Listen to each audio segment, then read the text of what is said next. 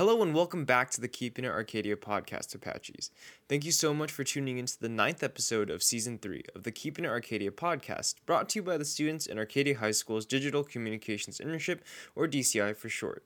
This episode is dedicated to our fearless, kind co leader of DCI, Ms. Nuvali, and you'll hear why at the end of this episode.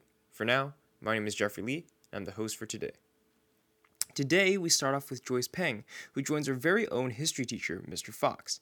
Mr. Fox mentions traveling a lot in his class, and get this, he lived in Japan for a few years, so we were confident that he would have some interesting stories to tell. And we were right. I'm here with Mr. Fox, one of the history teachers at Arcadia High, to talk about his travels abroad. So, which countries have you visited? Well, I don't know if I should list them all, but a bunch, you know. So I've had a chance, very fortunate to uh, have had a chance to travel um, to countries like the Philippines, Japan, Korea, China, Hong Kong, Thailand, um, great portion of Europe, those sorts of places. So, what's your favorite part about traveling? Um, well, I've been traveling since I was a kid, um, and I just I love traveling because I learn. Um, I learn about different peoples and cultures and food. I love food and I love all kinds of different food. So um, maybe just learning about cultures and food, uh, having those experiences.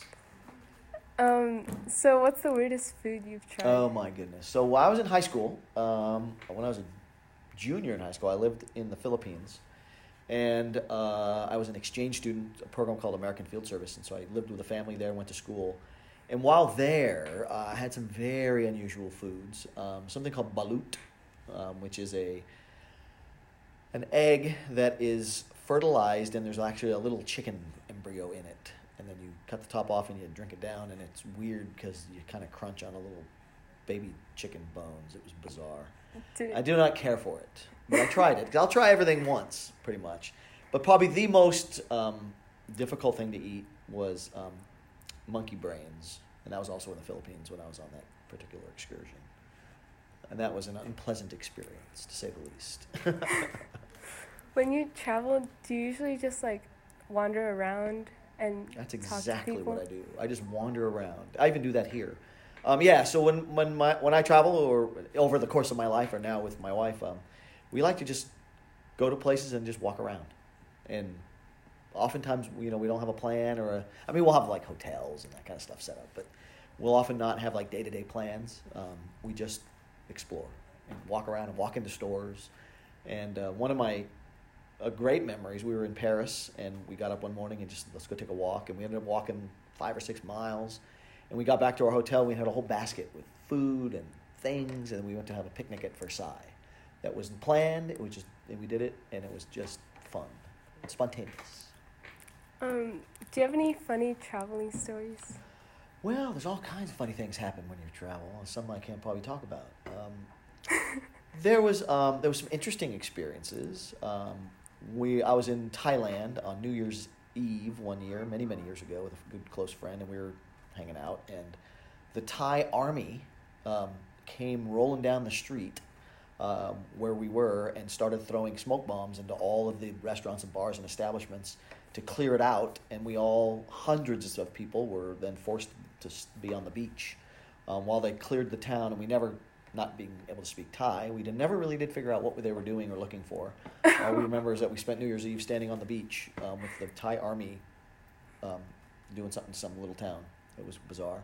Um, oh gosh, there's been some crazy things. It's, it's funny stuff. I don't know. I'd have to think about that. Okay. Um, in class, you mentioned that you lived in Japan for a few I years. Did three years. So, did you visit Japan before that time? No, it was my first time. Uh, long story short, I was in, in the transition of my, my life and moving around different things, and so um, I heard about a program in Japan to work for the Japanese Ministry of Education, and um, I applied. And through the course of some interviews, they said okay, and I'd never been in Japan. My dad had been in Japan in the years um, World War II and between that and Korean War, um, and so I'd heard about Japan growing up, and then I just said, I think I'll go to Japan, and I spent three years working for the Japanese Ministry of Education and. Uh, doing a lot of fun stuff. So what did you do? Did you um, I did all kinds of work. I worked with English teachers and history teachers and school districts, and um, I did model lessons. I translated textbooks. I helped write a textbook. Um, I gave teacher training seminars to other teachers. One of my ta- one of the tasks in the particular part of Japan I was in, they were trying to change education from a lecture based to an activity based. So I was working with Japanese teachers to help them figure out how to, to teach history without just lecturing, um, that, things like that. So, how quickly did you pick up the Japanese? Oh, slowly. Language? It's a tough language. um, you know, I, you get into any place in the world you go. If you just live there, you pick up stuff because you have to. You survive. Um, and so, you know, I got going pretty quick, and I started studying like formally. I took lessons and bought textbooks and worked with teacher friends that were helping me to learn it. So yeah, I picked it up. Uh, that was a long time ago, so I've long lost most of that language. Unfortunately, use it or lose it, as they say. So I don't use it anymore so much. But so, have you ever wanted to pursue a job in traveling? Well, not anymore because I'm old and I'm a teacher that now over 20 years teaching, and I'll just keep teaching until I retire. But um, yeah, you know, when I was younger, um, I had a great interest in travel, and so I did um, just on my own, as well as um, I worked for a time in the newspaper business, and um, I had aspirations or desires or goals to perhaps someday be able to turn that into something more um, global. however, that didn't work out. Uh, just the nature of the newspaper business. I was uh, not destined that I would get one of those kind of jobs. Um, that's when I left the newspaper business and uh, traveled, lived in Japan, traveled a lot. And then ever since I've been a teacher. Um, one of the good things about being a teacher is you get winter break and spring break and summer vacation. So there's opportunities, to, at least there's time to potentially travel, which I try to do as much as I can. So why did you choose to become a teacher? Oh, that's just such an impossible question. um, I was in the newspaper business and uh, I had a degree in history, and um, it wasn't going to be a career that I could stay in. It was closing up, and business newspapers were shutting down. It was the beginning of the, the decline of the major newspaper business, and so the opportunities were becoming less and less um, present for me. So I, I realized I do something else. And I guess I was always a teacher in my life. I always taught people about things. Being a newspaper person, you're a teacher in a sense because you're teaching the public about what you report on and what you research. Um, and so I just thought, okay, well, I'll become a teacher. And I also had great teachers that, sort of inspired me, and uh, I became a teacher. So while you're traveling, did you learn any new skills, like a certain cultural dance or anything? Well, let's see, probably. Gosh, it's been so many years. I did learn when I was in the Philippines as a kid. That was a long time ago. Um, I learned what they call tinikling, which is the, the Philippine dance where they use sticks and they clap on the ground and together, and then you jump in between them. So I learned how to do that because I was young, and I would do anything when you're young. What's next on your bucket list? Oh wow, that's a good question. Um, my next traveling, I'm going to be going to Berlin, Germany um, this year for the 75th anniversary of the end of World War II. Long story short, my father was in World War II. He was at uh, a place called Torgau, East, what was then East Germany. Um, when the American army and the Russian army met at the Elbe River, which symbolized the end of World War II. Because by then, then when those two armies met, which were the opponents of the Nazis and the Germans, that, that was the end of the Nazi campaign. Eventually, eventually come to a close. So this April, they'll be having a 75th anniversary um, commemoration, and uh, several of my brothers and I will be there to uh, sort of represent my father, who was there, who actually wrote the official American history um, of that event. Um, and it's the official U.S. history of the end of the war. So we're going to go and check that out. Other than that, I'm going to go to Spain. Um, I often go to Japan. My wife's from Japan. My wife's from Japan, so that, that's a regular trip. Although I don't consider that traveling because that's family. Um, and we typically just go stay at her family and do that kind of stuff. But uh, after that, I'll, I'll, be going to Spain probably the next year for an extended um, trip. I've been there once before, but I want to go back. Do you think you're gonna move to another country if you retire? I doubt it. Um, it's tempting, but I, I think other countries, I don't know. I haven't thought about it. You know, I mean, I, am not opposed to, it, but I don't really have a plan. I'm like, I'm gonna get out of America because I know some people do retire, and there's financial reasons. Some people do it. Some other countries are cheaper to live in. Um, I don't, but I like America. Um, it's a good place. It's got problems, but it's a good place. Thank you. You're welcome. Good luck making something out of that. And next, go to Jarrett Yip and his report on our long ago favorite snack, the Crispito. Hello, I'm Jarrett Yip, and today I want to talk about Crispitos. For those of you lucky enough to have experienced these, you'll remember the crunchy taquito adjacent snack with that delicious savory filling that largely painted the snack landscape of our middle school years. I'd like to cut in here, Jarrett. It's Jeffrey, and you're dang right that I'm mad. Crispitos were a cornerstone of my lunch back in my sixth grade year.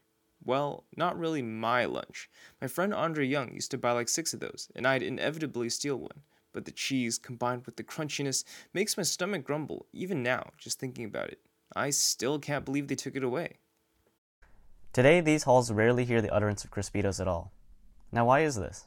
Ask one of your friends, and you'll probably hear something along the lines of a Michelle Obama tirade against Mexican inspired snack foods.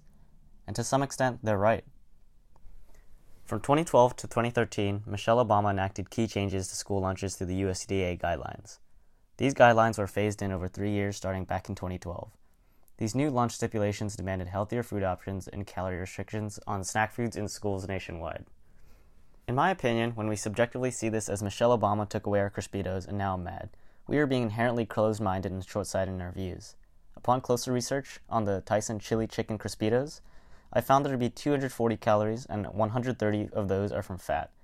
These are some pretty unhealthy statistics, and if you want to eat a couple of these every day for an entire school year, that could definitely mean bad news for your future. We also especially need to consider the age at which these were available to us. To speak for myself, my eating habits and self control in sixth grade were nowhere near where they are today.